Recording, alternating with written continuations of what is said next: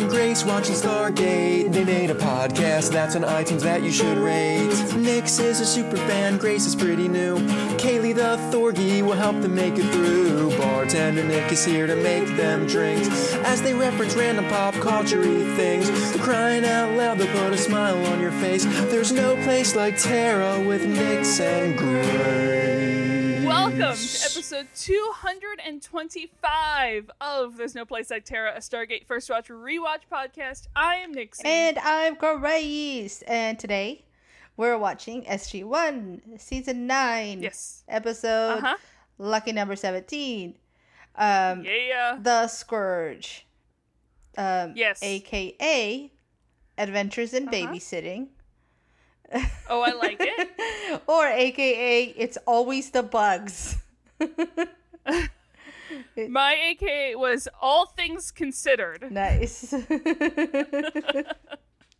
I do like Adventures in Babysitting. I thought it was pretty good. That one's pretty good.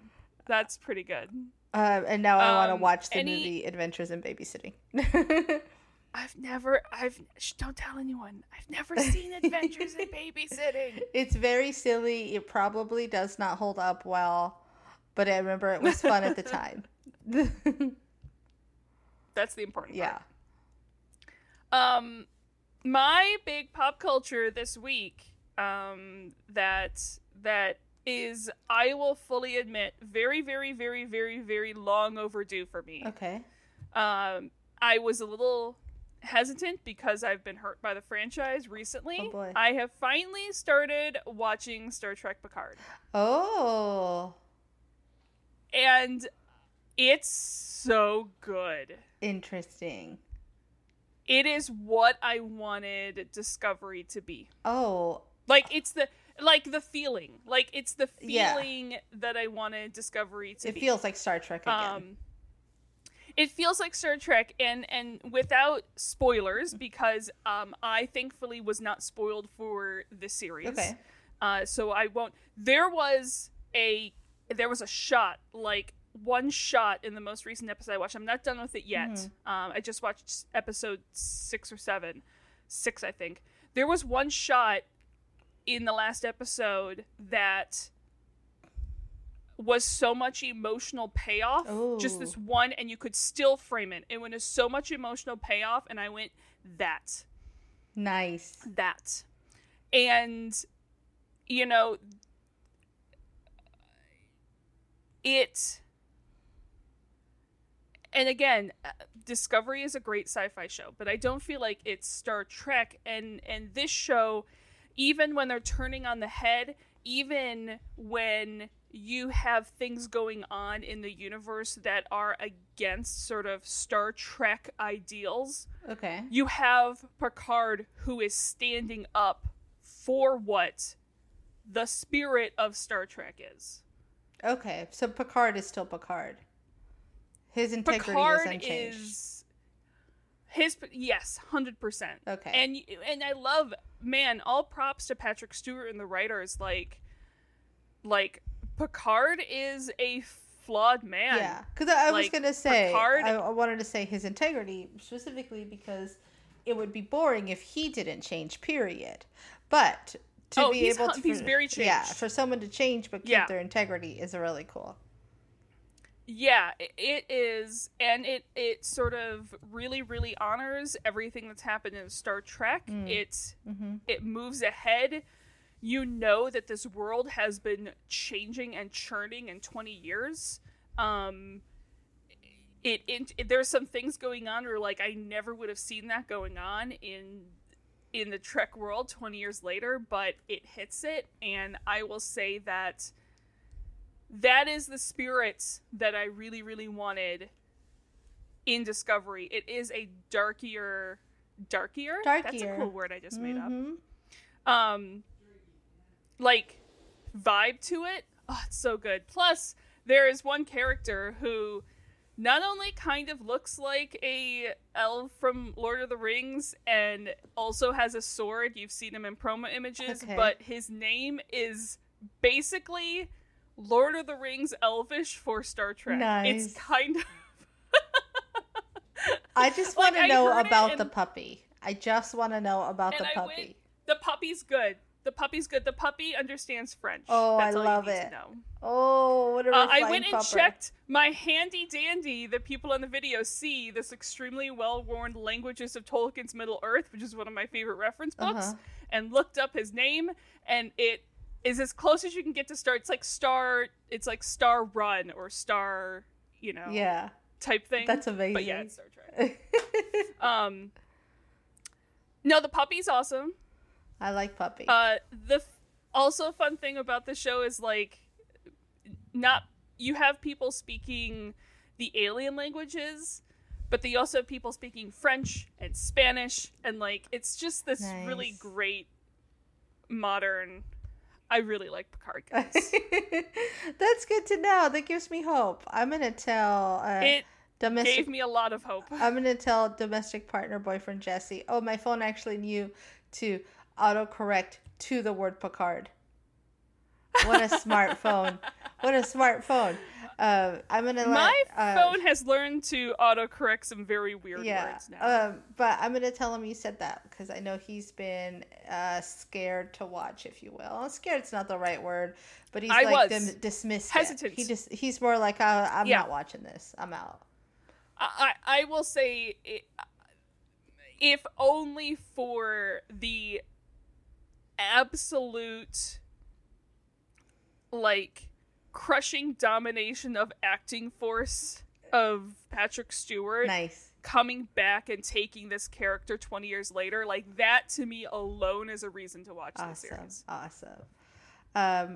My pop culture week has been a long week because I took a lot of days off because it was my birthday. I picked up the Art of Exandria book.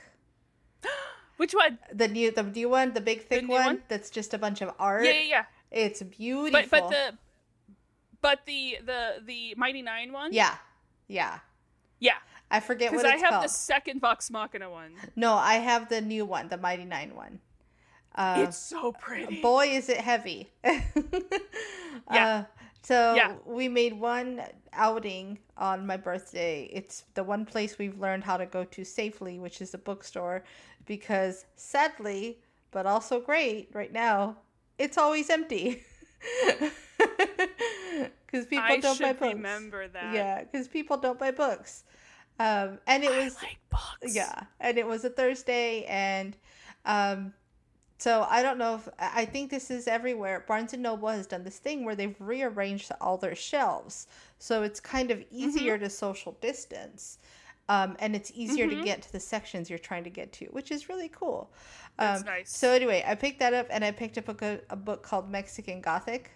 I've been trying to read it. That already sounds good. I like the way Jesse put it when I was describing it to him. It's like Nick and Nora without Nick in Mexico. No. But so it's like it's a mystery. It's a little bit of a mystery. It's a little bit of a thriller, and it's a 1950s Mexico amongst the elite. So it's, you know what I mean? It is very much those Nick and Nora detective stuff. It's just in a different world. But for some reason, right now, reading is like tranquilizer darts to me.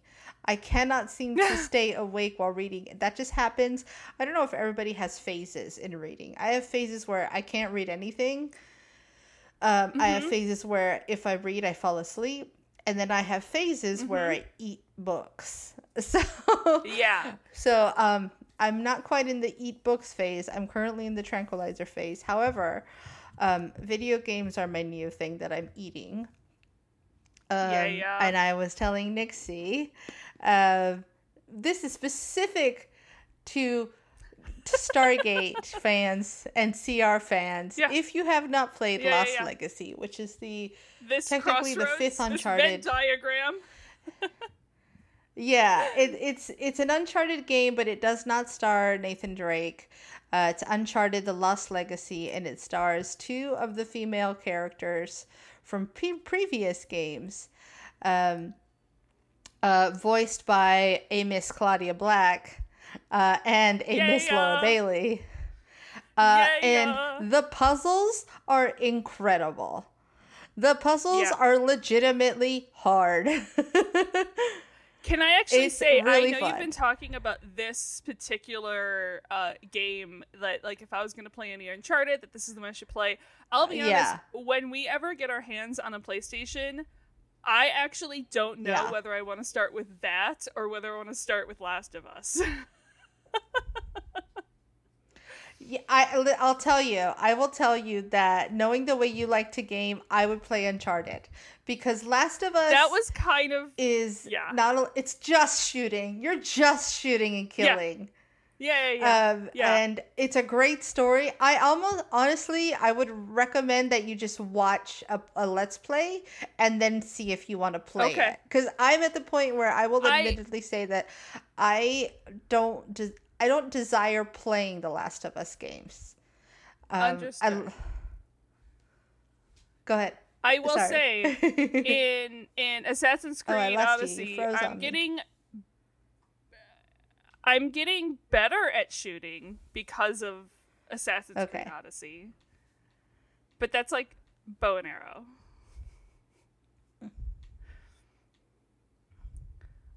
We've lost Grace. We've lost Grace, but she'll come back eventually. Right on. Oh no. Are we back? Should we hang up and come back? Can you see me now? How about now? I can see you now. Are we better? Do you see me? Yeah, I see you. I think so. Can you see me? Am I talking to you? You're talking to me. Guys, this is the best podcast content. Oh, you okay. Super major del. Okay, can you I'm gonna hang up. I'm hanging up and we're doing this again. Okay. I'm in the big screen, guys. I wanna be with.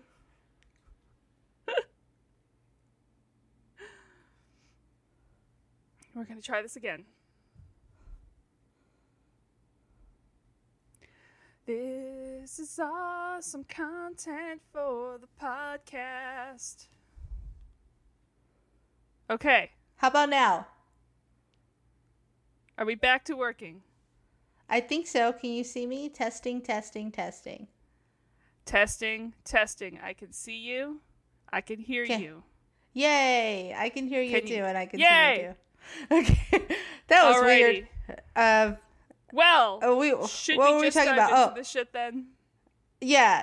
Anyway, Uncharted: Lost Legacy. Play Uncharted: Lost Legacy. Last of Us is a lot of shooty things. The end. Shooty. Okay. February 16th, 2006. This episode's written by Joe and Paul, directed by Ken Grady, who I checked, and he's also done some other shows that I super love, like Frontier and Orphan Black, and a ton of Vikings episodes. And guys, I really love Vikings. Nice. Shocker. Because that's surprising. I'm not surprised. I feel like I should be surprised. Yeah. Guest stars. The one, the only. We always love Robert Picardo.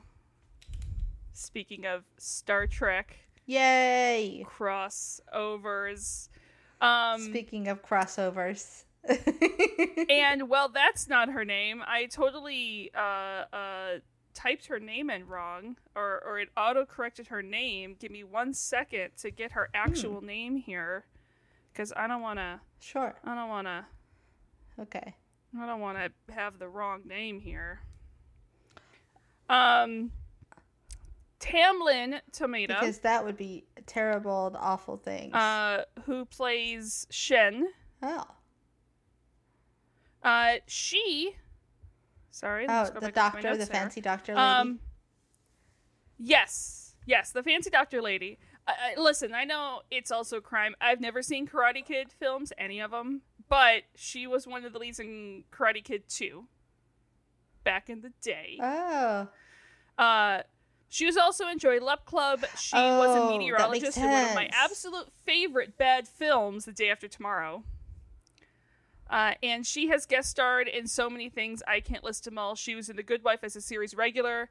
And she's, you know, in Star Trek: Picard, which I just saw her in. Yeah. And Tony. Nice. So this is just AKA crossovers. Is this episode's name? AKA crossovers. He has performed in Second City, Canada. He also taught Players Workshop there at Second City for a while. He was in Best of Show, which I have sure seen. He has a ton of voice acting, and he was actually a dialect coach for shows like Fargo and The Walking Dead. So we start with our team all geared up, ready to head up for a mission, discussing, is the glass half full in the terms of they have the leg up on the prior plague throughout the galaxy and like Cam is on that board, or can you just not rest on your laurels because they are, after all, the bad guys, as Daniel says. I want to note that this is one of the first in a long time where we haven't had a previously on section. This is true. Right into the episode. This is very true. But I am a fan of, I feel like you and I work the same way, where you don't rest on your laurels. You push forward to get an advantage. Yeah. Because that's... It's like you can have a moment to rejoice in the progress that you've made, but like don't for too long. Don't sit in it. Yeah, don't sit in that. Yeah. And apparently the Prior's current line is, when all shall witness the final battle between the light and the darkness. Yeah. That's not ominous or biblical or, you know. And Cam does compare this to Tyson Holyfield. Which is interesting, right? Isn't Holyfield the one who Tyson bit his ear in their final match? Oh, wait a minute. I know jack shit about boxing, but I looked this shit up. Good. So, the first match between them was November 9th, 1996, which Holyfield won, which is apparently a big upset. Yeah. Apparently. And then there was a rematch on June 28th, 1997, and that's the match where Tyson bit Holyfield's ear. Actually, twice. Once, bit part of one off, and then bit the other ear later. Because he's just a straight rat.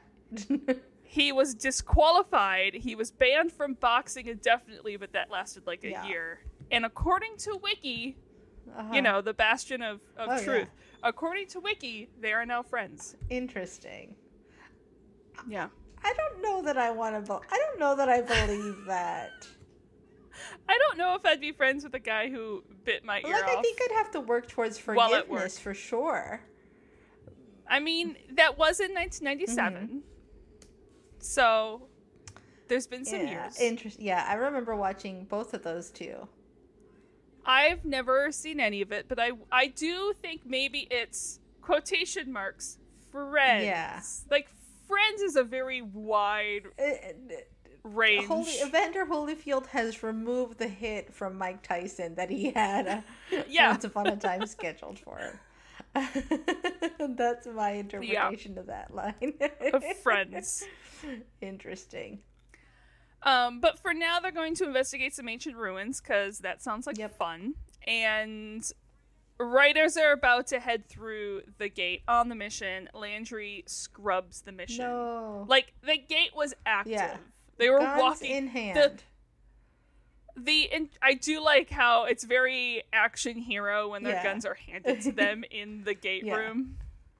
But our intrepid flagship team is needed elsewhere. Again, just point it out, because we're fans. Teal'c is on the Sleeves Are Bullshit team. I like it. Which I am also on today. You know, I've learned, right? Here's what I've learned. It's this Florida survival season. And the only way to survive Florida is without sleeves.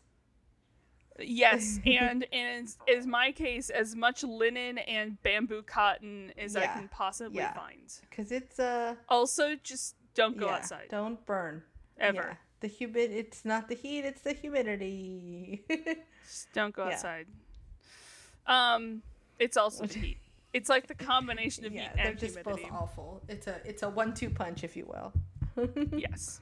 So this super fun mission that they're going to go on instead is escorting a team of representatives and the International Oversight Advisory to a tour of the Gamma site. The first time the IOA is going off world, and the president and the Pentagon want it as smooth as butter. So, flagship team. You got to bring your rock stars, you know, your number one. Yeah. Yeah. But, yeah. So, Cam does get permission to gripe about babysitting duty. Well, I mean, I would too. Here's the thing, though, right? Because they gripe about babysitting duty, but I wonder what the other teams feel like, constantly pushed aside for SG-1. Yeah. It's like, you know, maybe you don't get to gripe about this. I will say, I did see that Babysitter's Club has come back to Netflix. I have not watched it. I don't have plans to watch it, but just to let people know, I read basically all of the books. Do I remember a single one? Oh. No, because I devoured them at a rate that I did not intake them and imprint them in my brain. I read them all. But I do know I read them all, yeah. And I remember a couple of them, especially because Stacy, the cool girl from New York, was also a diabetic. Yeah. And she has an episode where she drinks a regular Coke and gets really sick. And I was like, yeah, that'll do it. I mean, listen, I am, fun fact, I don't drink a lot of pop. One regular Coke would probably make me sick, and I'm not diabetic. It's a lot of sugar in there. I'm always impressed at the resilience of people's bodies. I just liked the artsy one, and I don't remember if that was Christy or Claudia. Claudia, yeah. Was it Claudia? Claudia was the artsy one. Then that's the one I liked. She was very cool. Christy was like the good girl, if you will, slightly mousy. I was also a little bit of that. And then Dawn was the California girl. Yeah, okay, I remember, because I remember I was not Dawn. Actually, I think Marianne is the mousier one. Christy was like the bossy one. The bossy one, is it Marianne or Mallory? I don't remember. I don't know, but I know at the time I was reading those books, I had not come into my bossiness yet. I had not come into my boss bitch attitude yet. I was still just put me in a corner with some dry pastels and paints, and like come back to me a few hours later. There was a Babysitter's Club show before, I think. I think Disney Channel had one around the same time as Flash Forward.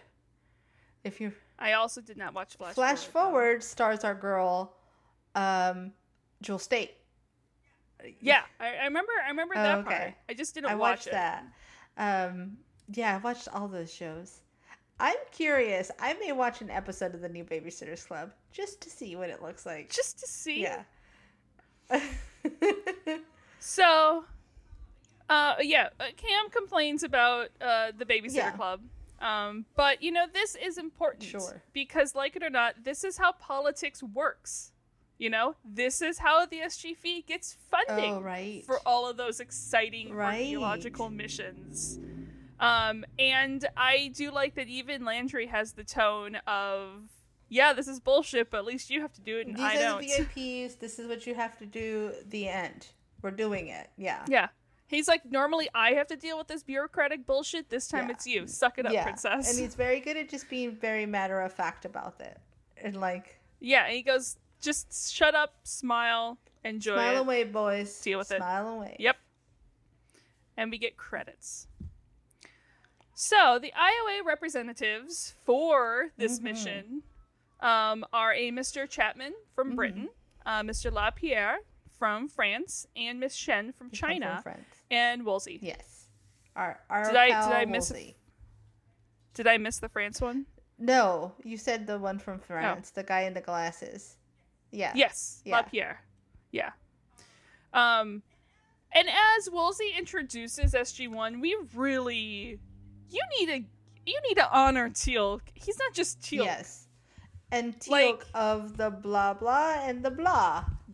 You can say Jaffa warrior Teal'c of the Jaffa I guess he's not part of the High Council anymore, but like, come on, give Teal'c something. Jaffa, rebel leader. Jaffa. Yeah, sure. Badass, sleeves are bullshit, like, man. Something. You have like all of these Jaffa, honorifics for everyone else. Breaker of Gould. There you go. Breaker of chains. Yeah. And we learned that Chen and Daniel know of each other. They don't know each other, but know of each other and the representation. And we know that Daniel has, we knew he had multiple PhDs. Yeah. I don't think we had him laid out. He has 3 PhDs. Yikes. In archaeology, anthropology, and philology, which is language, which I didn't know and had to look it up. I'm glad you did, because it sounds a lot like philately, which is the love of stamps. Yeah. And I don't think he has a PhD. He has a PhD in philately. In stamp collecting. And they do give him credit for solving the Stargate puzzle that launched all this. And we learn from her credentials that she's not a slouch either. She's like smarty pants. They're definitely fangirling over each other. Yeah. Just a little bit, yeah. And we have this great thing where Daniel and Shen are speaking Mandarin to each other, which is, you know, not surprising that Daniel would know Mandarin. Like, that's the surprising part is when Cam knows some Mandarin and has been following along with the conversation. They try to talk a little bit of shit about Cam, it sounds like. Yeah. I have seen rough translations, and they're kind of talking shit about Cam. It's just in the parts of like, do we have to watch this one? Because I think Shen knows that he's relatively new as well. That is my favorite thing to do, is to catch people talking in a language that I know. Yeah, and be like, I know what you're saying. Stop it. Yeah. Even it's one of those where you don't know enough to respond in the language, you know enough to respond. Oh yeah, like in English, and you, be like, acknowledge your bullshittery. Yeah, got it. Yes. And everyone is shocked when they hear Cam speaking Mandarin. Because that's probably a hidden talent he doesn't tell people. No. He's really good at, like, letting them learn on their own how smart he is. Yeah. So Sam explains to them that they're going to be traveling 24,000 light years in less than a split second. And Woolsey, a little hesitant over being reassembled correctly. And I hope, this is my personal hope, that this is just a little bit of a fun Easter egg from when he was playing the Doctor. In Voyager. Oh, is that a thing? Well, I don't think ever he was hesitant about the transporter in the way that McCoy always was. Yeah. But he was originally trapped, not really spoilers for Voyager, trapped only in the infirmary until he got a little mobile emitter and then could go other places. And there was a little bit of like, I'm not supposed to go on away missions type thing. Nice. I like it. Let's call it canon. Yeah. And for reasons, I just really love the line that Sam's like, impossible being a word that she stopped saying 9 years ago when she joined the Stargate program. I mean, can you blame her? Yeah. So we get to the Gamma site. Walk in the corridors. We learn part of the reason that they chose this planet is there is a unique radioactive ionosphere. So you can't really beam targets up from the surface easily. You just get life form readings. Got it. That will come in handy later. Yes, but it's a precaution to help not keep the star to steal the Stargate. Important reasons. Words. Remember when someone was beaming the Stargate up recently? True. So there's 30 scientists working here, and one of them is Dr. Myers, who's researching a space bug. Specifically, an asexual, fast-reproducing insect responsible for the devastation of crops, R75. Research is really hard to do when the subject of your research only lives hours. Yeah. That's not good. You gotta move real fast. But they learned that they can basically starve them and they'll live longer. That's opposites of everything, of all organic matter in general, but sure. We're not going to question it. But the reason we're like studying these R75 specifically is because we only find them on worlds priors have showed up at. Cool. I wrote blah, blah, blah, blah, space bugs. Blah, blah, blah, blah. They're big. They're ugly. They're disgusting. Yeah. This is an episode that my mother basically refuses to watch. Because of the big, ugly bugs. Got it. Because there's big, ugly bugs involved. That'll do it. So normally, yeah, we now have these guys living for 3 days because we haven't fed them. And seriously, has LaPierre never seen anything in any... Don't fucking tap the glass. Yeah. You're an adult. You're supposedly a smart adult. Don't tap the glass. Yeah. He's every video of a child in the zoo pissing off the lion / gorilla / I don't usually root for someone to get eaten by bugs in an episode. But yeah. Sometimes you want nature to teach people a lesson. If any of the politicians was going to be eaten by bugs. That would have been great. We also learned that they prefer to move. They're not really nocturnal, but they do prefer to move around in the dark. Mm-hmm. And they use echolocation, which will be very important later on. Like clickers. Okay. Clickers. Last of Us. And the tour moves on to some botany. Okay. And I really love the next conversation we have with the three guys of the tea. Okay. So they're just wandering the base. And Cam and Daniel get into this argument, which very much seems like they've had a few times before. Okay. Cam, I just love it. He's like, he hates his babysitting duty. He doesn't want to start going on the convention circuit. Like, he doesn't want to become a dog and pony show. He does not want to become Captain America at the beginning of the first Captain America. He wants to do his job. Yeah.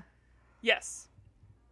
And 3 years ago, as part of the IOA negotiations, we, United States, promised to share all the off-world technology with the other nations that signed this treaty. And at some point over the past 3 years, that changed to sharing only technology of non-military nature, which, I mean, certainly that loophole would never be used for 10-foot pole, touching the 10-foot pole.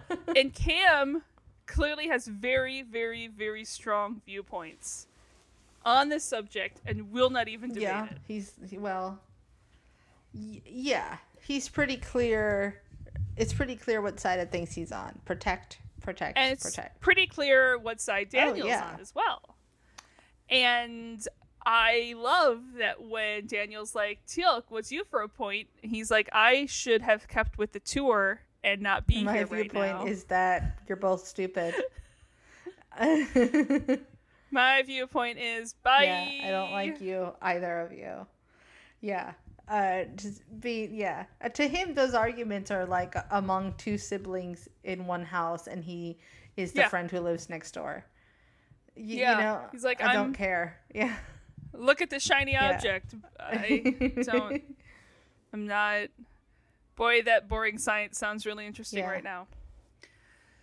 So after the science fair's over, apparently the magnetic resonance field won top marks in Blue Ribbon.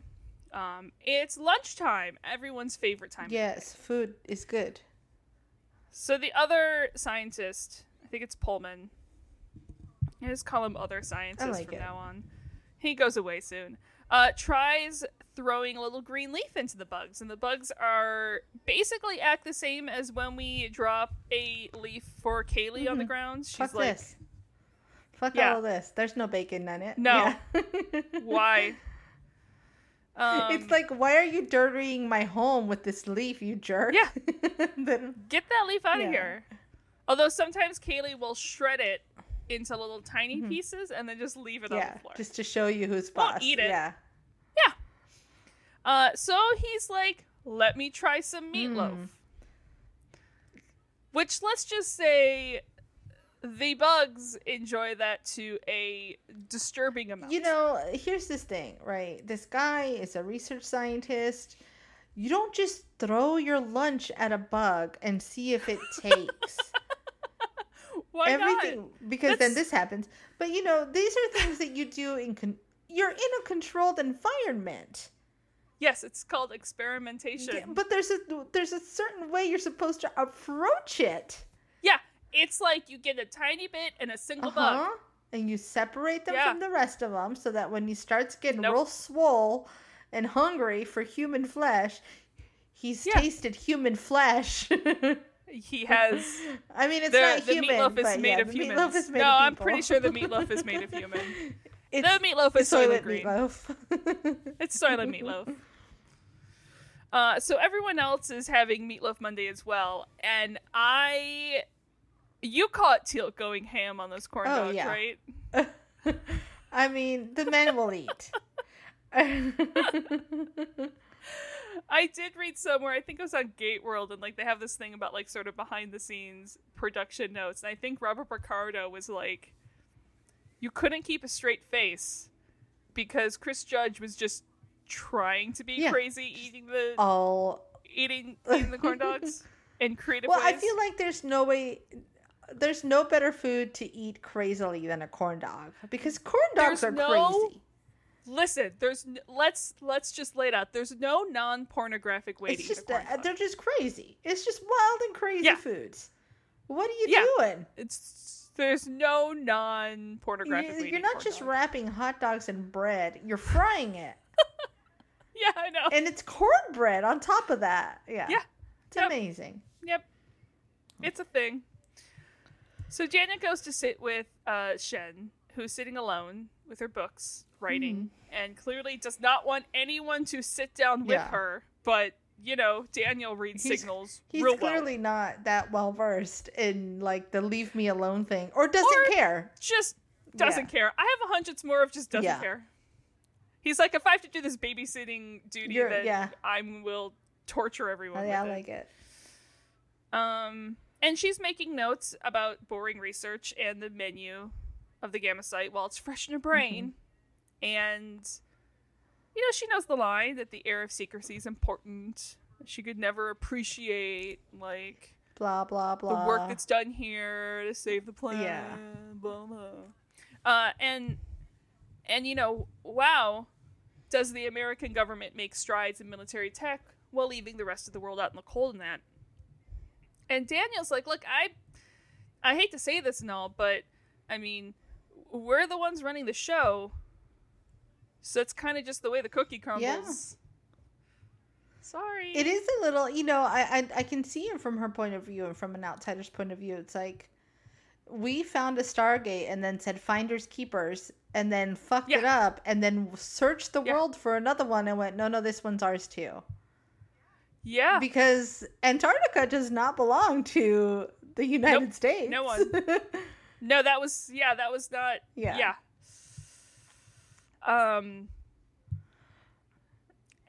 And so you can also, it's one of those things where I can kind of see both sides. Oh yeah, I think my default is always the other side, so I'm trying to see it her way. Yeah. The default is always whatever Daniel thinks. Yep, that sounds right. And weirdly, Shen alludes to the fact that there might be some changes to that U.S. military running everything show, and that the U.S. military wouldn't have a choice in the matter, and kind of leaves it at that. Which is I mean, cryptic. Yeah. So Myers and the other scientists come back to their lab, shocked to find the bug terrarium packed. Yeah. Packed with bugs. It's a little scary. To the point where it forces the hatches open, the little arm hand patches, and they start pouring out. Yikes. It's very the mummy. Oh, I was thinking Tribbles. but I like the mummy better. Very tribbles too. It's just because they look like scarabs. Yeah, they are very scarabby. Yeah. And they head back out in the hallway, shut the door, and press some emergency big red button. Alarms go off, and all the bugs seem to be evacuated out like there's no pressure outside. And they go to open the door, and Myers finds one more bug on his arm, slaps it. They're real juicy. Ugh. Real juicy. And it bit him. It's like my worst mosquito nightmare. Yeah, like you're just going to become mosquitoes from the inside out. Yikes. Yeah, I'm going to become the fly. And they open the door, and it does seem to be bug-free, so that's good. Meanwhile, wouldn't Chapman you wait up here, for a containment unit before you go back in there? That's what the giant red button's for.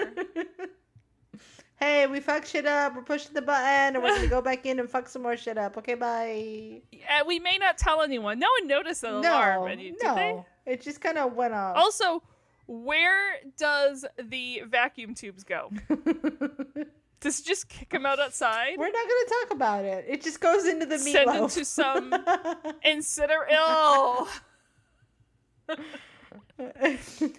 loaf. Yes. Bug loaf.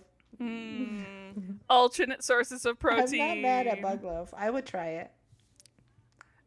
It depends. It depends. On what? I don't know if I would dive headfirst into bug loaf. I think it depends on what sides, how it's dressed. Okay. Like, is the thing slathered in ketchup to the point of you only tape ketchup like usual meatloaf? I'm convinced that bugs taste good.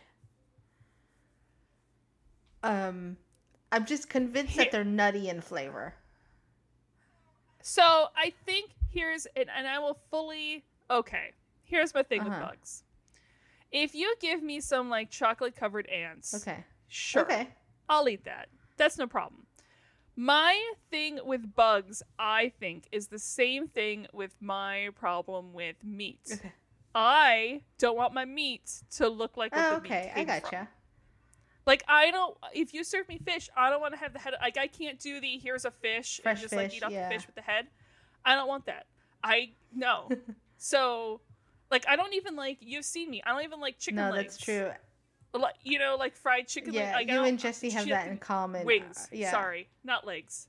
Chicken wings. Like, I don't want, I think that's my problem with bugs is because, if you ground them up and made, like, a bug loaf, I'm more likely to try it. I think I think I'm very open to try it. And mind you, I may try and go, nope, this is not what I had in mind. Yeah. But if you like roasted bugs for me, and I feel like there's something, in Central America, like, there's somewhere in Central America where they do something like that. I'm convinced that tastes good. Like, I want to try it. And I've seen where they, they roast up like the grasshoppers and those other things, and they become crispy. I think it's because it still looks like a grasshopper. I guess so, but I eat shrimp all day, and it doesn't bother me. So to me, they're like shrimpy. But again, the shrimp doesn't look like what the shrimp looks like. Well, that's true. What about crawfish? I've never eaten a crawfish. Now again, crab legs, love crab legs. But I've also had, like, crab boils where it's, like, the blue crab and you have, like, the whole crab. And that I was like, I don't enjoy this as much. Gotcha. It's weirder for me. It's, I think, the closer it looks to its original form. It's not so great, I think crawfish is a good stepping stone. Because they're basically just water bugs.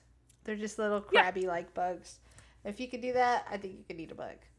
But I've never had the chance to have like a crawfish. Oh, we need to do that. Okay, back to the story. Okay. So, while Chapman and LaPierre are impressed by the Gammasite, that ooh, shiny things, Shen is like, I was hoping for some good shit. Like, this is all the boring. What did she think you were gonna see? Like, you're just civilians. You know what I mean? Like, what did you expect? And that's what Colonel Pearson points out. Like, this is a U.S. military site, and there's restricted shit. Yeah. So, like, we can't show you. Now, is some of that restricted for actual reasons, or just because they don't want to show it off? I wouldn't go in there expecting to see things. Like, come on, the fact that you're getting to go to the base itself. Exactly. Yeah. So they run across Dr. Myers. He's clearly not okay. He's not even the right colors. No, that's not what a healthy human looks like. He reaches out for help, collapses on the floor. Everyone is not okay with the sight they just saw. Mm-hmm. And in the Gamma Site gate room, the other bug scientists explains how the R-75 broke out and they had to vacuum them up. They're now in the meatloaf. Myers was bit, but the infirmary said he was fine.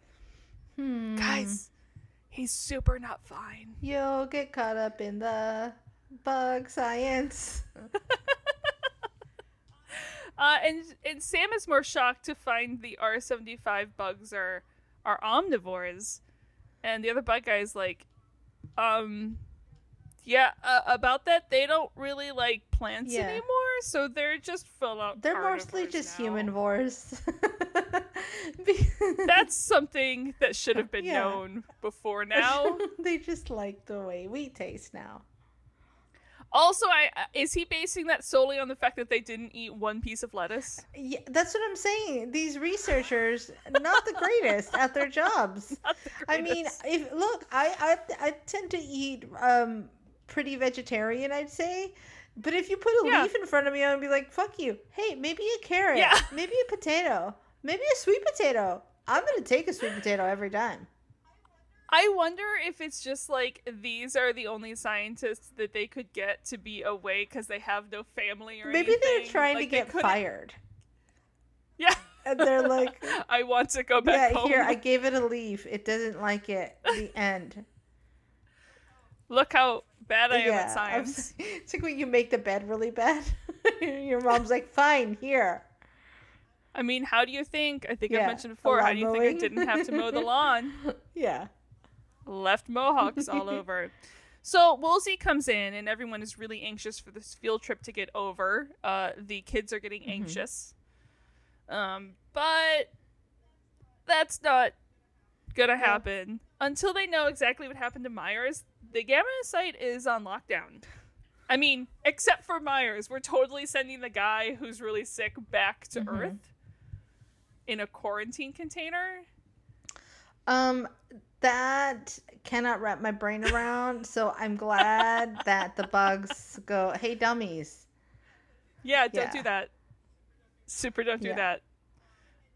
And Woolsey, for his part, goes full Karen. That is the greatest way to describe what he does. Yeah. He's like, and as the quarantine chamber sort of gets close to, listen, on top of the fact that they're sending the guy who's clearly sick, that shouldn't be breaking quarantine, back to Earth, they're also moving him way too close to the Stargate when it hasn't been turned on and cabooshed yet. It's just like, a whole bunch of fuckery this episode. If you leave him where you're about to leave him, he will... Are they just... Maybe that's the plan. Maybe that's... Here's what it is. Going to deal with Here's what it is, right? Have it be eaten by the... Coach. Everything's got protocol and everything's got a right way to do it. And when you're on the SGC, there's always watchful eyes watching how you do things. Yeah. So here's what happens, right? The Gamma side is the evening crew or the night crew. Right? Mm-hmm. Things get a little lax. You get a little sloppy. Everything's fine. Everything gets done. It all makes it eventually. No one dies until they die. It kind of, if there's not like this constant check-in on how things are being done and the checking in on best practices, things will slide a little. And I think the same would happen at the SGC. I just think we do more drills more often. And there's more people around to check each other. I mean, we see Atlantis didn't fall into that sort of insanity. I think they're technically the home base. You know what I mean? Special case. And they're very much like, we have to be the ones who run things.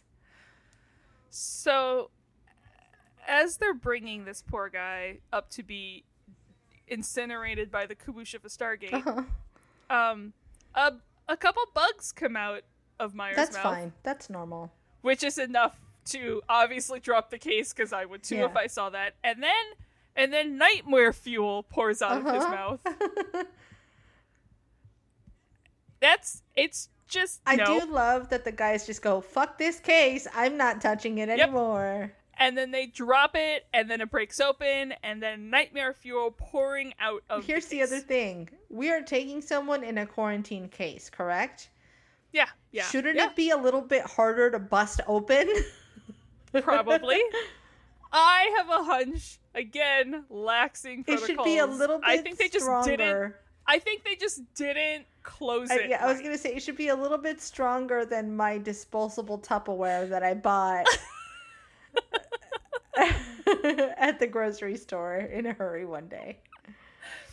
And for obvious reasons, everyone GTFOs. Yep. Just nope. Yeah, got a blast. So the politicians are annoyed they couldn't leave yet. And you hear an alarm go off and gunfire in the background as Cam very calmly walks up and goes, we need to not be here. And we need to move. We have a slight bug problem. Mm-hmm. And let's go upstairs. We got to go now. Bring the babies with us. I call them the babies in my notes, if that's helpful to you at all. I have the politicians or the kids. Yeah. So in the Gamma Psi briefing room, I mean, Sam thinks it's fairly simple. Clearly the bugs laid eggs, and then they hatched, and they eat meat. So has no one watched Aliens?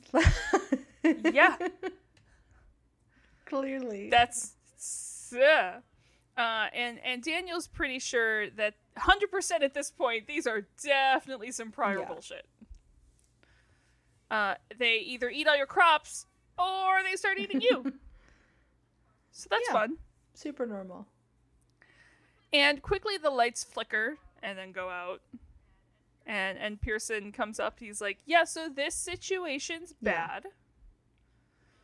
And there's lots of bugs. Killed someone else. And we kind of lost the gate room. So remember how we put the guy who was probably the most dangerous thing in the gate room, which is our one way to get home. Mm-hmm.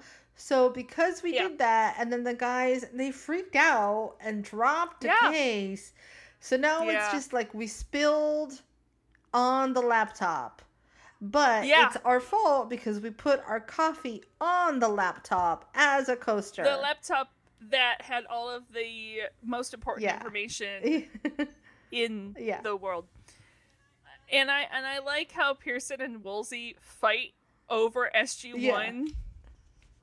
Like divorced parents figuring out whose house for Christmas Eve the kids are going to go to. Nobody actually cares about the kids. Nobody asked SG-1 what they wanted to do. Yeah. No. And they're like, obviously we have to retake the gate room and we could use like the strongest people for that. And Woolsey's like, no, they need to keep us safe because those are the orders from the Pentagon.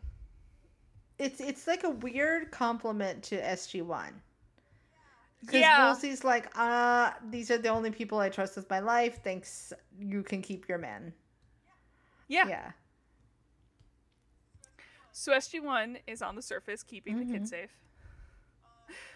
In a good old-fashioned D&D marching order, with the politicians, SG-1, a few SFs, and no, they cannot take the Jeep because it's 10 kilometers through a goddamn forest to the unmanned research station they're heading to. You're going to have to walk. Yeah. Deal with it. I mean, they didn't wear the right shoes, but they really should have thought of that. I mean, that's on them too. They came in suits. I would have at least worn flats, you know? Yeah. I didn't see what type of shoes she was wearing. Maybe she's not in heels, but I remember she hurts her ankle. I don't think she's in heels. Yeah. She does. She may have like some kitten or something. Ones, I don't know. You know what I mean? Yeah. Anyways, Teal'c pauses. Daniel pauses with him, and he hears a sound, and the others hear it too. The bugs are coming. They swarm from underground and quickly devour an airman like he's never to begin with. That's super normal. It's horrifying. That's a way to go out. The effects are very interesting. They're somehow, because you can tell, there's somehow that perfect era in effects where somehow they're just off enough to be creepier. Like they're not off enough to be funny, like the early 90s. They're just off enough to be like, this is somehow creepier. I agree. And everyone then runs for good reason. Yeah. And at some point they hold up.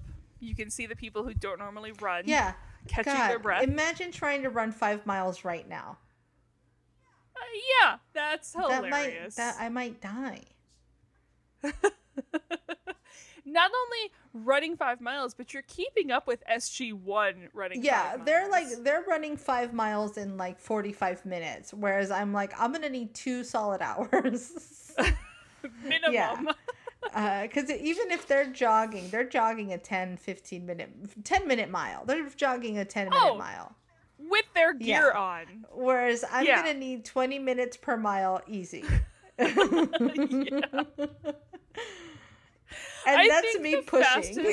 The fastest I have ever done a mile, and that was on an elliptical, I think is 11 minutes. Yeah. No, I think I don't know what I've done on an elliptical, but on a treadmill, the fastest I can do is like 15, 16, and I'm dying at the end of it. I'm not built for that sport. So, they decide... I'm more of a distance runner. I'm a dwarf. We're not milled for sprinting. We dwarves are natural sprinters. We know that I'm built like a dwarf, so I'm just a 6 foot tall dwarf. So a giant dwarf? Huh? So a giant dwarf? A giant dwarf. Giant. Yes. Thank you, Disney. So at one point they hold up. The bugs must have gotten off base, and they're hunting them with echolocation. Mm-hmm. That's great. First of all, I completely forgot to sort of look up. I wanted to do a science of echolocation. I don't know if specifically this is how echolocation works. Well, so what are they calling the bugs? What are they saying that the bugs are doing? Have echolocation. Okay. Like, they're hearing the sounds and are attracted to the sounds. I know dolphin echolocation, which is more you send out the noises and you can sense what is around you with how they bounce back to you. I think they're thinking... so my only knowledge is from The Last of Us, and it's the clickers. That's fine. So the clickers, if you make sounds, they can hear it, and they come follow the sounds. So if you make a sound away from you, then the clicker will run in that direction. So they're always going to follow the loudest sound. Yes, which I think is kind of what the bugs do, but I don't know if that's actually echolocation. It's like difference for, it's like navigation versus hunting, I guess. Yeah. Because I think what the dolphins do, which I think is also what like bats do, that's for navigation purposes. That's for navigation and knowing what's around you, and you know, redshift, essentially redshift, blue shift type stuff. Yeah, I like it. So they're gonna head to the caves, which is smart because it's harder to bore through rock. Mm-hmm. That's smart. So they make it to the caves. SG-1 is gonna stay by the entrance. You can hear the bugs coming. Sam's like, they don't like sound. Well, they're sensitive to sound. Basically, if you like overwhelm their sound. So they just lay down some cover fire and the bugs fuck off. Yeah, I guess it would make sense if you make it too many. It overstimulates and they're like, don't like. I like that my science is based on a video game, by the way. Like, my secondary source was a video game. Listen, I am aware of how silly that is. There's worse things. And so they're going to be safe here in the cave, surrounded by rock, with, you know, the bullet cover fire until they run out of bullets, Daniel adds helpfully. On Earth, between Landry and Walter, they basically don't know what the fuck is going on. Nope. They do have a motion sensor, and they know everything's bad. They're like, so I can tell you that it's shitty. I couldn't tell you any more than that, but it is definitely shitty. Yeah. So they check in with Dr. Bill Lee. He's telling a story of how bugs have creeped him out since childhood, but that is a story for another time. And he's able to figure out that the R-75 bugs are the culprit of this.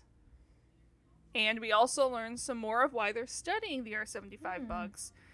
They were hoping that they could be a weapon, like turn them basically to eat all of the Casa. Oh, right. Instead. Yeah. Like, get rid of the Casa with these bugs.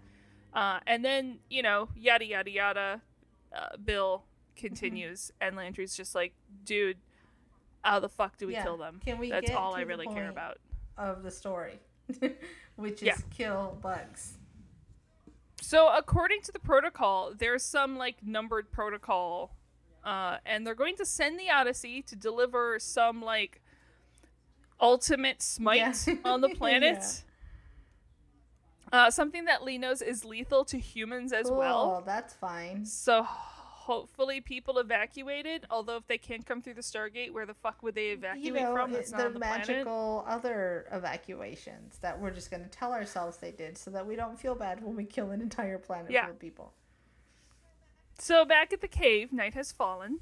Thankfully, the team always has some rations with them because, duh, you never know when you're going to be stuck in a cave surrounded by carnivorous bugs. And Daniel sits down with a visibly as anyone would be shaken Shen, who admits that, you know, it doesn't really honestly matter what I tell the government.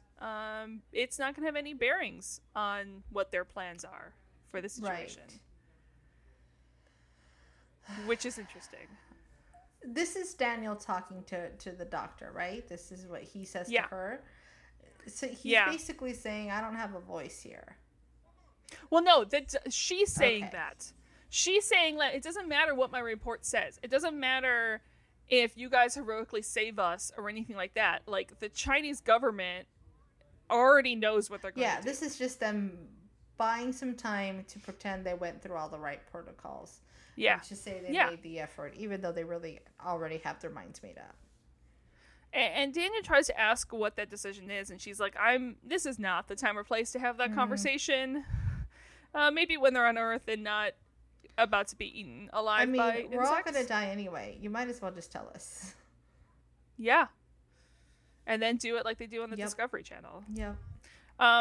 And she asks, I like this question from her, and she asks if it was China 9 years ago that had found the Stargate and was trying to figure it out, and if China had come to Daniel asking for help to figure out this puzzle and to venture out to the stars, would Daniel have said yes? Oh, interesting. And he admits that as long as the priority was one that benefited Earth, then he was in it for the science. Yeah. Not for a specific country, which I, again, would expect nothing less from Daniel. I think so too, but it's hard to paint.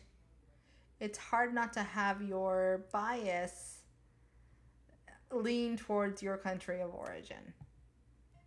And I yes. Because like how much more would it have taken for him to believe that that's what China was doing? Yeah, and I think there's a little bit of that. I also just think that, I think maybe it is because he is an anthropologist and because he is an archaeologist who I would say rarely was working in the U.S., right. You know, was used to working in other countries, used to working probably with other countries' governments in that side of things, I think is more likely to, I think he would have to, his end would be believing the other scientists who are also working on that. Right. I guess that's what I mean. It's like, as long as, I wonder if it was easier for him to believe these scientists than it would be others. You know, yeah. Not saying that he wouldn't do, you know, that he wouldn't consider it. I just wonder if he's even aware of that bias exists in him. And I think that's why he put in there, like, as long as the priority was still, you know, something that I could believe in. I'm with you. Interesting stories. And she says she's going to hold him to that. So outside, Cam comes out and tries to radio Pearson, and they have not heard from him since they left the base. So they know that they're eaten by bad times, but they don't want to voice that out loud. And as Cam reassures the poor airman there and heads back into the cave, our skin crawls as we literally see Bug crawling under this guy's skin. It's, at that point, I'd be like, just shoot me if I'm not already dead. Just take me out. No, thank you. So the next morning, they still haven't heard anything. So they're going to prep for the worst. And they can't just stay here in the cave. So F-302s. Sounds like a plan. And Daniel runs in and says that the airman Walker, the airman who has already, that we saw infected by the bugs, is missing. So the guys go out to find him. Sam stays with the politicians. I feel like we know what happened to him, and maybe we shouldn't have gone looking for him. No. No, and just move we shouldn't. The next part of this mission. They split up after a bit in the forest, which is always a super smart thing to do. Always split the party. That's what I always say. Split the party as much as you can. Daniel finds something, which we find out is just the legs from behind a bush. We're too late. Yay. Although one leg starts moving. And then Cam kneels down to check him out, and his head shifts over. Real healthy-looking pallor to him as well. Yeah, he's got a great color. It's been, you know... he's almost radioactive looking. And then again, nightmare pours out of his mouth. And they pause. They don't run. They pause for a second and are still, and all the bugs burrow into the ground inches in front of them. No. This is where you run. Far, far away. Fast, far away. So Cam and Teal'c are going to go for the F-302s. They very calmly say, hey, Daniel, you know what we should do? We should split the party further right now. I do love how Daniel keeps trying to press Cam as to what the plan is, and Cam keeps trying to indicate he doesn't have a fucking plan. He's just taking this turn by turn, and just shut up and go with him on this. Basically, I don't know. I don't know what the plan is. I just know the F-302s are probably a good thing to have right now. If you have a better plan, please. So Cam and Teal'c walk and talk. And Cam asks if Teal'c, like, ever once in all the years, like, take a step back and think that maybe one day his luck was going to go out, or as a group that the Gould were going to kick their ass. Like, ever have a doubt that this wouldn't work out. And Teal'c's like, no. No, never did. He goes, it didn't matter if we were outnumbered, or they had more tech, or we were outgunned, outmanned, outnumbered, outplanned. We had something greater, Teal'c said, and that was a just cause. He's like, I never once doubted the Gould would be defeated. I didn't know if I was going to see it. I didn't know if it'd be in my lifetime.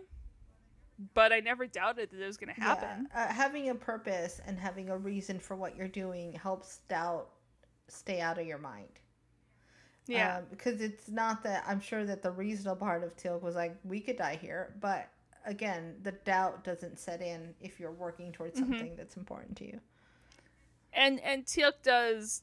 He senses the point of this conversation from Cam, and he's like, the Ori are going to fall too. Like, they're not going to win in the grand scheme of things. And that's what Cam likes about Teal'c. Always positive. And he's like, you're probably already thinking past this conversation, thinking about what movie we're going to watch tomorrow night for movie night. And he's like, yeah, I was considering Old School. I did not ever see that coming from Teal'c. You're my boy, Blue. I will say that I do love that mentality, and I like to use it myself. If I'm in a particularly tough situation or a tough space, I like to tell myself in, you know, however many hours, this will be done. One way or the other, this will be over. Exactly. And so I used to do it a lot in school too. It's like, look, no matter what, in 48 hours, this paper either is turned in or is not turned in. The two guys and everyone in the cave feel and hear an explosion. You're back. And Sam radios out. No, Cam and Teal'c are okay. Don't worry, but the base self-destruct was triggered. And the gamma site is super We Lost Grace.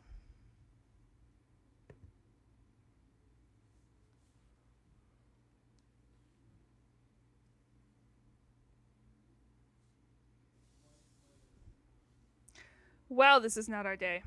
Did it work? What happened? It worked.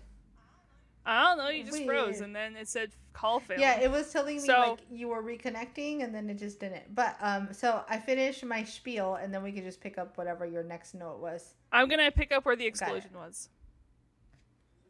So then, both the guys and everyone in the cave both feel and hear an explosion. Sam's like, you guys okay? Yeah, so the gamma site's gone. Yeah. Everything's fine. Everything's fine. All of those F-302s are definitely destroyed. Mm-hmm. So cool. We're just going to talk in hushed, calm tones. Everyone's dead. That's fine. Everything's going to be fine. So the whole gamma site is gone, and so is the Stargate. We've lost access to that, but we're going to be okay. Uh-huh. It's fine. That's fine. The voice you use at that point. Everything's fine. So Daniel sits at the entrance of the cave, wisely avoiding the mess inside, which is definitely where I would be if in that position. And some of the politicians are freaking out, which I do think is the most realistic part of this entire episode. Yeah. Also, a nice reminder to shut up or you're going to alert the bugs where we are. Right. I'm like, this isn't where it happened. I'll wait. Oh, yeah, no, I... yeah. This is where the scene is, though. Woolsey pulls Sam aside and he's like, look, Sam, I know you're doing everything you can to help the situation. Mm-hmm. Super appreciate it. But I think you're being a little insensitive to our needs right now. Like, you can see Sam biting her tongue. I think this is the part where you shut the fuck up and continue to shut the fuck up because you are threatening the one person who can keep you alive right now. Yeah. And you know, Woolsey just wants a little reassurance, just some words of encouragement that they're going to be okay. No. All things considered. You know what? Why don't you look inside your little heart and find those words for yourself right now? So she's like, I love Sam. She's like, if I could go back in time, Woolsey, which sometimes I get to do because I'm Sam Carter,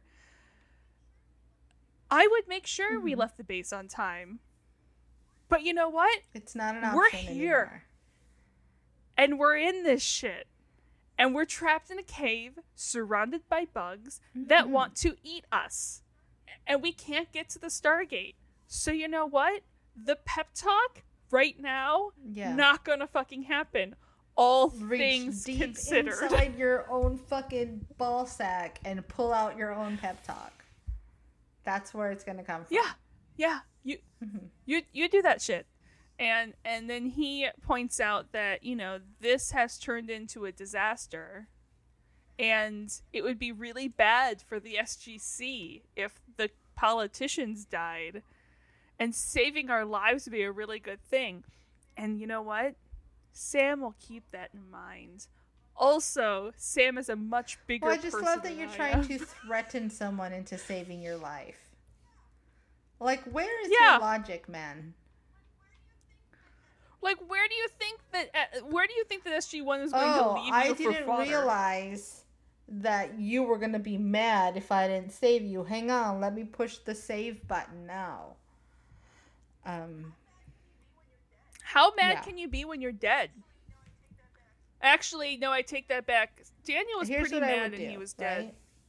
You leave the politicians there and you make up a story. Yeah. And you say, they died heroes. We'll come back for you. They did everything they could. They thought this was such a great thing worth saving. And they knew that only we could push the project forward. And they said, leave without us. And they said, give us all the money. They wanted to leave wills in our name, but, you know, we were off planet. Yep. We didn't have any, and we didn't have any paper. And we're going to be gracious and not ask that you follow through with that, but just give us the money that we're supposed to be given. Thanks, bye. I mean, thankfully, we do have someone on SG-1 who is really good at the history of verbal storytelling. Yeah.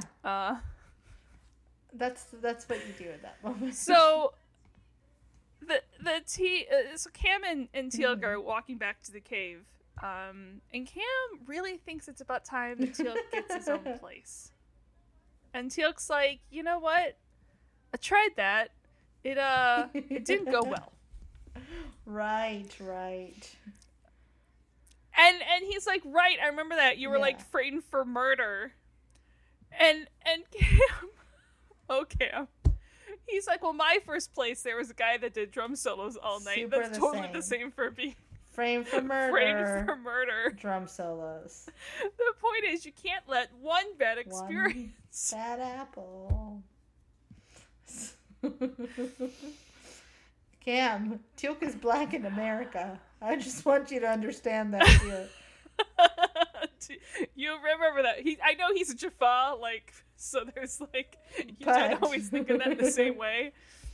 Yeah. He's black and he's a Jaffa. Black man in America, and they don't see beyond that. Frame for murder is totally the same as a neighbor who plays drum solos.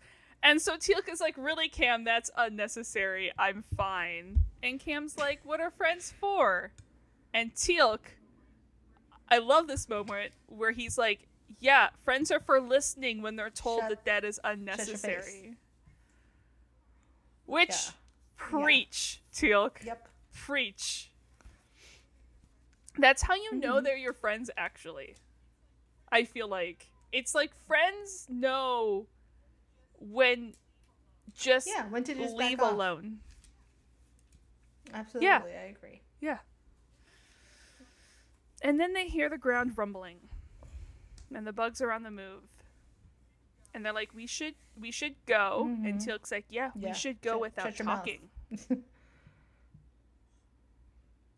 shh.com.org So at the cave, Daniel is really worried why his two friends are still out. He radios. And Cam's like, nope, shut up on the radio. Quiet on the radio. And they hear the bugs come. And then the bugs go. Yeah. And it's all very tense at this point. It's, again, any time where you can build this much tension with a sound effect. It feels very much like the movie Tremors. It's very Tremors-y. Yes. And Cam very carefully steps. He thinks they're good to go. And this is where Teal'c is like, we should go and also not talk, never talk because to me. Silence. Remember the never talk to me part? Let's continue that. Yeah. So Welcher knocks on Landry's door. The Odyssey's ETA is 5 hours, and also the Pentagon's online too. Have fun, bye. So the boys make it back to the cave. They're gonna scratch Plan B, probably Plan C, D, E. We're on Plan L. Make it up as we go. Yeah. Well, they were already on that plan. So the gate is buried. But they do know protocol, so they know the Odyssey is going to be sent. So we just have to sit back and relax and wait. And Sam's like, theoretically. Well, actually, yeah. Theoretically, Sam knows about the, mega smite plan. We can wait, but that means we're going to die. Yeah. That's protocol. Because they're going to send a neurotexin down here. And that's going to kill the R-75, but, it's also gonna kill for us. Certain. And Daniel's like, well, that's not a problem. They're gonna obviously beam us up first. That's one of those. Daniel wasn't there when Sam was talking about the radioactivity on the ionosphere that makes that difficult. So yeah, they're not gonna be able to beam us up because we made this an unbeamable planet. We did that though. We did that. Well. We found it because it was an unbeamable planet. So Shen briefs this. Like, she wraps this up in a bow. So the Odyssey's going to come all this way, but, like, instead of rescuing them, they're going to kill that about sums it up. Yeah. Us. Yep. With poison gas. And, you know... Sam's like, they don't know we're still here. Yeah, she's like, not on purpose. Yeah, I mean, accidentally kill us. So Lapierre freaks out about this time again, that they're going to die 25,000 light years from Earth. And Kim's like, chill. Just chillax. First, it's only 24,000 light years away from Earth. Hurry, start running. And Sam can only guess that the Odyssey is a few hours away. She doesn't know when they left. She knows how, but of course she knows, you know, the train algebra problem of if the train leaves by this time and this distance and this speed. And, in her brain. So their only way of communicating with the Odyssey was at the Gamma base, and that's, you know, not a thing anymore. Yeah. But Daniel's like, but wait, we were heading towards a research station. That's got to have communication in there somewhere. And while it may not be powerful enough to reach into orbit and contact the Odyssey, that communication system also hasn't met Samantha Carter yet. So it doesn't know its full potential yet. And it's only, it's only 5 miles through the forest with lots of bugs. No big. Piece of cake. No. Easy peasy. Lemon squeezy. So they walk, single file, marching order, and Lapierre, have we mentioned that we would like to see him eaten by the bugs? I feel like we have, but not vehemently enough, because, he sucks. And Cam's like, just keep moving, asshole. Like, we don't have the time for your whining. I don't feel good. It's like, okay, and then die. He sits down. It's like, I'm not going anywhere. Fine. Cam hands him a sidearm. He's like, look, stay here. Stay alert. Yeah. You'll hear the bugs. You may not hear the tree ferrets that will give you no warning, but they're nasty things that are going to just swoop down and take your head off your body. Oh, and it's like, what does he think he's doing? Like, what is he making us stand against? Like, dude. I don't know. What is your reason? Cam is able to keep a straight face talking about the tree ferrets. Sam almost doesn't. Woolsey's like, I get what you're putting down, and just starts walking. I feel like Sam just gets joy out of scaring him, so that's why she can't keep a straight face. Yes. He does. His self-preservation kicks in, and he gets up and keeps walking. And the single shot of the Odyssey that we see is just the Odyssey traveling through space. Got from a previous episode. Bye. Oh no, it's totally a brand new effect shot. Never ever used this before. Totally not reused. So Cam sees the research station and the binoculars. It looks like a little prefab half cylinder. And they pick up their pace. They make their way down this rocky path pretty quickly until Shen falls and slides down, breaking her ankle on the way down. Everyone keeps very quiet. Except not. Isn't the part where? Here they are trying to be quiet. They can hear the bugs. They make their way past, just running, limping, running. Daniel's helping Shen. Cam and Daniel try laying down some cover fire. They get into the bunker. Sam quickly gets to work, which it's super easy to work when you have an annoying Frenchman over your shoulder freaking the fuck out. Yeah. Thankfully, Woolsey's like, come over here. Come, yeah. Tell me the things. From Sam, because she'll hurt you. Mm-hmm. And she will. She will. And Cam, I like the difference. So you have LaPierre, who's just like, frantic panic in Sam's ear, and Sam's just like, just shut the fuck up and get away from me. And you have Cam open the door and calmly like, so yeah, how we doing? Hi, how do you feel babysitting all the babies?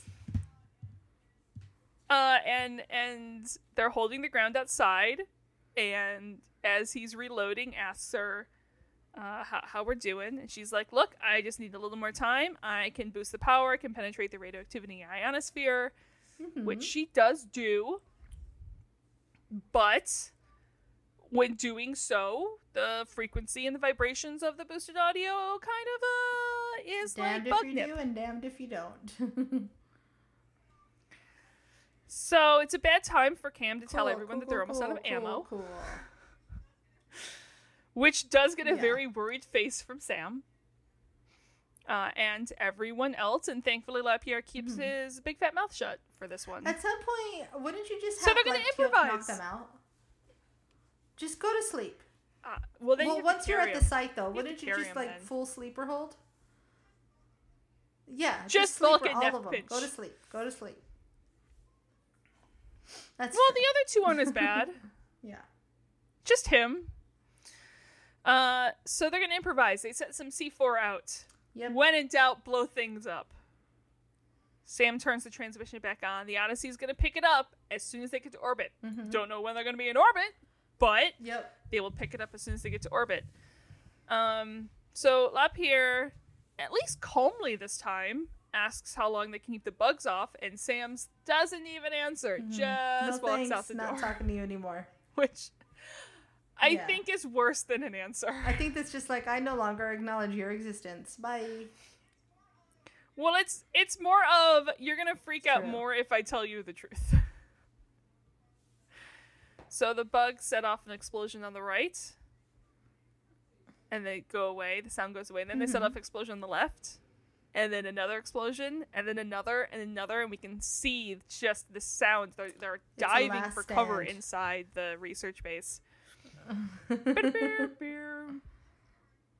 So when the last charge goes off, they can then actually see the bugs moving towards them in a mass. And our team is down to hand pistols, backing up towards the research station, firing any rounds they have left. And then, in the nick of time, to save the hobbits. The eagles come and save the politicians. Yes. And beam them away to the Odyssey. And outside, when the bugs are inches from our team, the eagles come and get them too. And then we see the bugs start to swarm the research station. Whew. So, sometime later in the briefing room, a couple days later, Woolsey's there. So is Landry and the team. Landry is worried about the fallout from all this, but, you know, honestly, there's going to be minimal fallout. There's going to be an official reprimand for what? Yeah, to the scientists? I can't imagine. Probably. Yeah, for feeding your meatloaf to the bugs, maybe, but they're dead, so who cares? And apparently the IOA knew the circumstances were beyond control. And despite all the complaining, the IOA has nothing but praise for the job that was done. And he thanks them for the tour and heads back to Washington. And Landry tells them the bugs have hit 2 more planets since they went off world. And you know what? Landry is actually really worried about them. And he's really glad to have them back safe and sound. And then... And when it's just the team left, Daniel wonders about movie night. Is that still on? And Teal'c's like, yeah, I really, really wanted to watch Old School. Cam has a new idea, though. Nice. Starship Troopers. Now, I can say I have yet to watch Starship Troopers, but I know there's bugs involved. I was actually looking up. Starship Troopers came out in 1997, which I actually thought it was much later than 1997. I love Starship Troopers. It is pure camp. in the most campy camp. Camptacular campness. You could camp. It is so camp. And also Old School, if you're wondering, came out in 2003, which again, I feel like in my brain, if you were to ask me, I would have said like 06, 07. I thought, but I always think Old School was like the 90s. I don't know why. I just assume it was the 90s. Yeah, I feel like it was older. Newer, yeah. Or, I mean, newer, amazing. I guess. This was fun. Nice little fun one-off. I like... The Scourge scared me because I was like, oh no, it's the Ori and it sounds awful and biblical. This was fun. Yeah. Well, it was awful and biblical. I guess it was, but... Yeah, it was very locust plague. Not in an Ori-related way, which is nice. Not... Well, again, also Ori related. Yeah, not immediate Ori threat. How's that? I didn't have to see a stupid Ori face this week. That's really where I was. This is true. But we're getting towards the end of these seasons. Yeah, I will say we will have to... We still have a couple episodes we can bounce back and forth, but as we get closer to the end of the season, we will have a couple 2 and 3-parters. So we will have a couple where we stack up our SG-1s and stack up our Atlantis just to keep... I think, if I remember correctly, one of them has more of an actual 3-parter and the other one has like a 2-parter. But stick with us. You know, we're going to cover everything. For now, what's next week? Next week, we are going over to Atlantis. It is Coup d'etat, which has a guest star that I'm a big fan of. So, yeah. I mean, it's one we've seen on the show before. It's a returning guest star, and I happen to particularly be fond of him. Okay, let's do it. This was fun. Technical difficulties and all. This will be fun for you guys. To listen to. Just kidding. No watching. No watching. Okay, next week, Coup d'etat. Until then, find us on Twitter at Terra Podcast. Find us at Facebook. There's no place like Terra. Email us at theresnoplaceliketara@gmail.com. Rate us, like us, review us wherever you find. Oh, wait, patreon.com/theresnoplaceliketara. I forgot that one. Oh, I will be posting something cool and a virtual escape room to our Facebook page. Check it out. Yes. It's just fun times. Fun times. And like us and rate us and review us and all those cool things. Okay, we love you guys. Bye. Bye.